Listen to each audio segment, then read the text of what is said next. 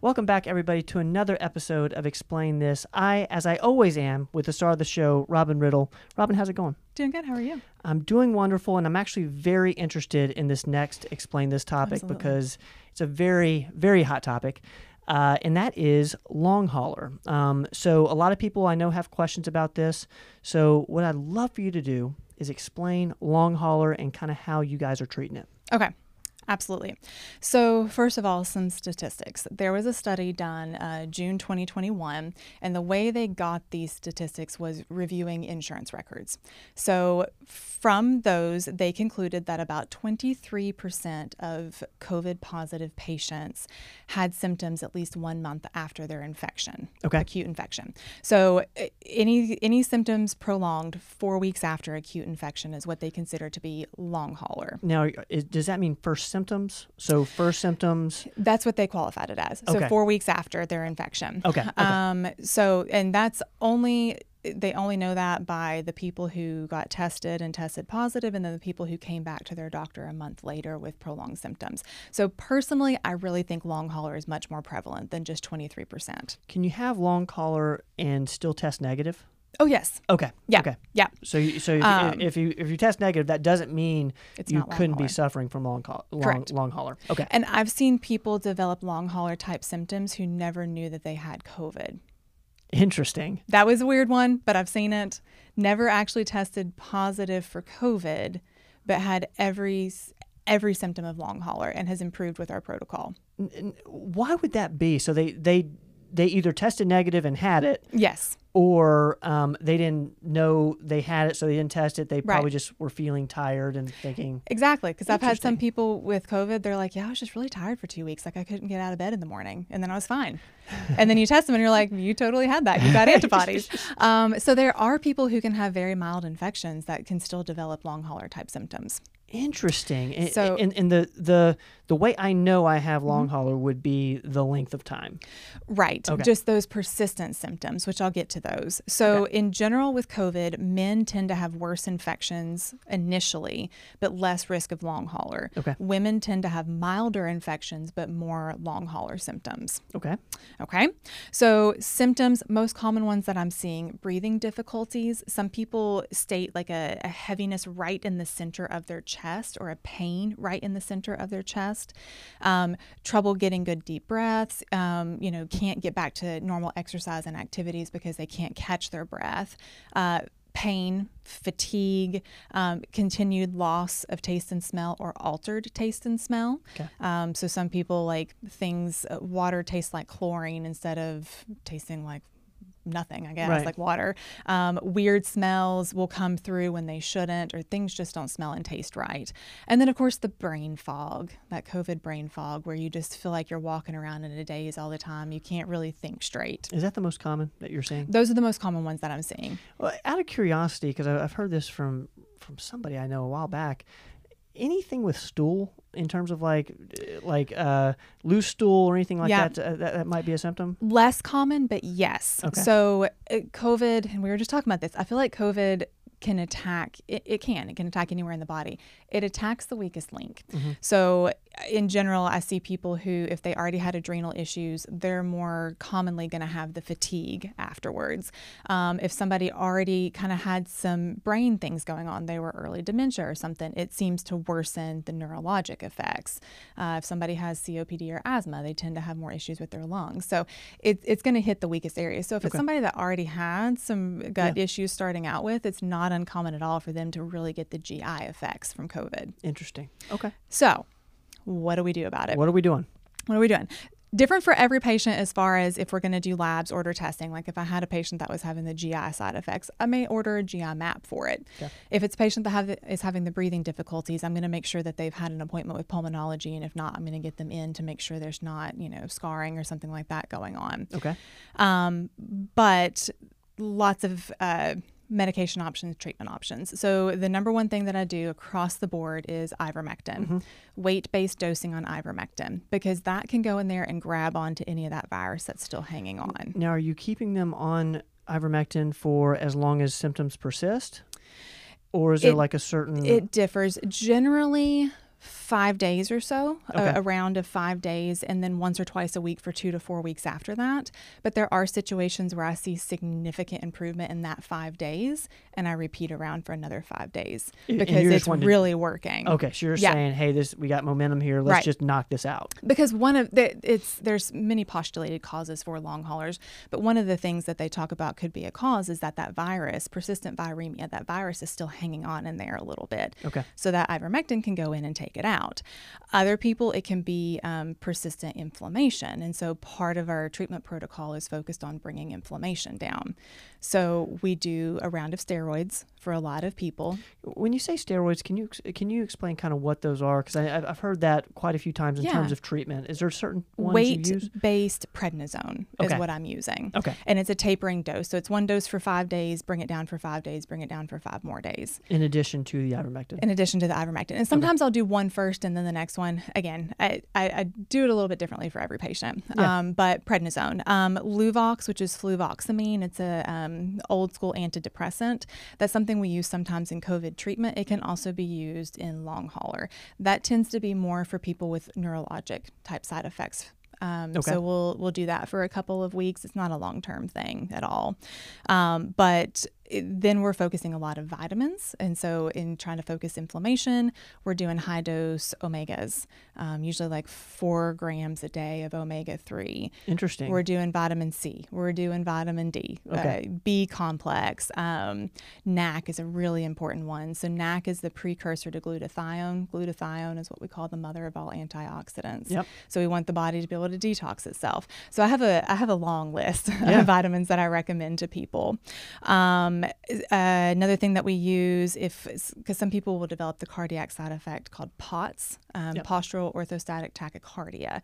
So you're, that means you're sitting and you're fine, and you go to get up, and your heart rate jumps up to 90 or 100. Like any activity, just get your heart gets your heart rate really high.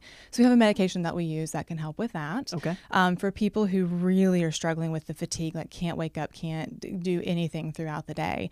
On top of all this, I'm going to do some sort of uh, stimulant like Provigil or something like that. Can Yeah. be helpful. As a patient who could potentially be suffering from from long hauler, are they are they pretty aware of like which one of these they fall into? Like, some make, of them are. Some of them have really done their research. Okay. Others, it's they just call and they just list off their whole list of symptoms, and I'm I'm deciding and you're oh, got it. where we need to go from there. Okay. The vitamins generally across the board, I do for everybody. Right. Um, if it's somebody that I feel like has a ton of inflammation going on, I'm using LDN, which we've talked about before, the low dose naltrexone to help bring down that inflammation. Interesting. Um, and then one of the newer things that I'm pulling into it that we've talked about before as well is BPC 157. Yep. So we've got a video talking about BPC 157, um, lots of different dosing routes. If it was somebody that really had a lot of gut stuff going on, I may do the pill for them. Um, but for most of long haulers, I'm using it as a nasal spray. So this is a compounded spray Okay. and it going through the sinus cavity is able to get to the brain to help with inflammation there. Okay. So, this is one of these things I tell patients either it's going to help or it's not, but it's not going to hurt anything. I can't guarantee 100% that it's going to fix it, um, but it, it has every reason that it should be able to help. You, you mentioned that you've used this for loss of taste of uh, taste Yeah. or smell, um, but it also sounds like you're doing that doing it for a much larger reason as well. Right. So some people, uh, another study that I was reading, they've done autopsies on people post COVID and looked at the brain, and they saw significant inflammation in the brain and neurodegeneration in some of these people. They said their brains literally looked like that of somebody with advanced Alzheimer's or Parkinson's. Wow. So again, it, it COVID can hit anywhere, and so if that inflammation goes to the brain, it is significant. So that's the people that tend to have mood changes, anxiety, depression can come from that.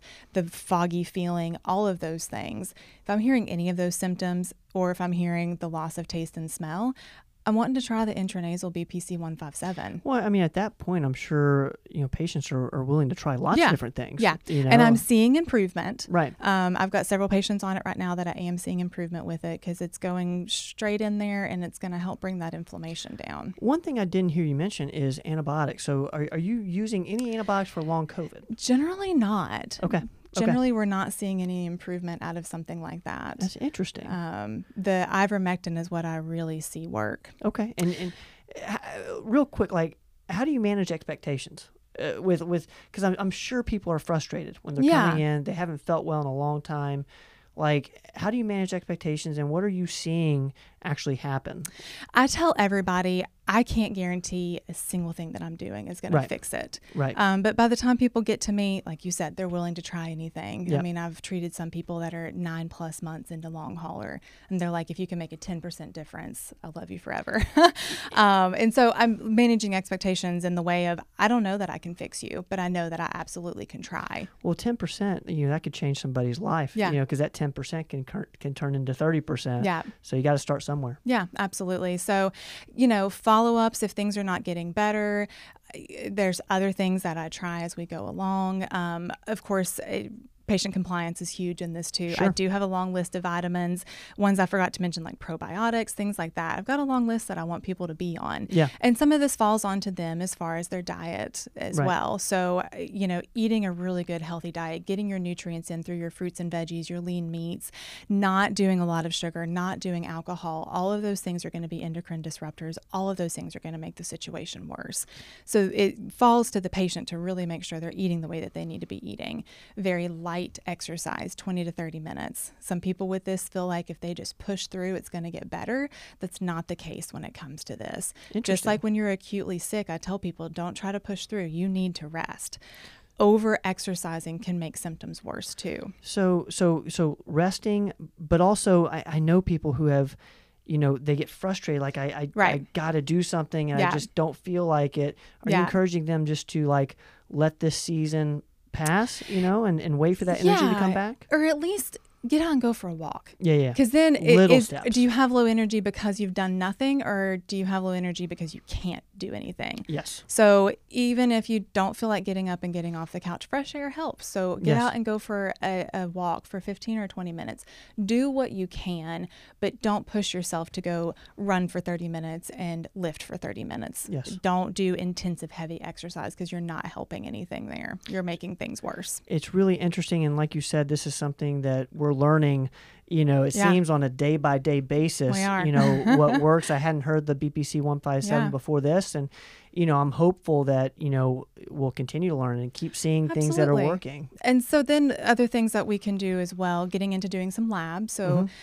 Looking at hormone levels, hormones are really important for being able to recover well. Um, sometimes I'm doing adrenal testing or gut testing. Uh, people who had autoimmune conditions or we feel like maybe this has triggered an autoimmune, I'm looking at like an ANA, other types of autoimmune labs. Um, and then the IVs, the infusions that we do in office can be really good for this too. Interesting. So IV nutrients, you're getting 100% of them. Taking Right. a pill, you're getting 30 to 40% absorption. Right. So once a week, once a month, however often you can come, getting a Myers or a high dose vitamin C, something like that to help boost that immune system Yeah. is absolutely going to help too. Well, it also seems like like this is there's so much to it, and we're learning so much day by day. We might have to do a you know an update follow-up, on yeah. this, and this might be you know a regular part of explain this because it's, you know it's you know it's obviously affecting so many different people in many different ways. Yeah. So uh, as we learn, guys, we're going to keep you guys posted. We'll get Robin on the on this show to just keep explaining. Yeah. The biggest thing I want people to know is that I'm here, we're all here to mm-hmm. work with you. It's not a one size fits all. It's Yeah. not you get one medicine if that doesn't work. So sorry. Yeah. It is constantly working together. What have we improved? What do we still need to work on? What else can we add on to this? And, and that's one thing I've seen, you know, not only your office in Knoxville, but the ones up in the Tri Cities is, you know, I feel like what performance medicine is doing is offering hope because I, I do Yeah. think that we're trying things, guys. Yeah. We're seeing things work. Uh, so, you know, be open to to different things, like Robin said, with, Yeah. with some of these uh, treatment plans that you mentioned. Absolutely. Robin, thank you so much. Yes. Guys, we appreciate you. Thank you guys for watching. You name it, we explain it. Expect more on Long Hauler from us. We're going to keep explaining that. Uh, hope you guys are well and safe. We'll see you guys next time. Don't go away.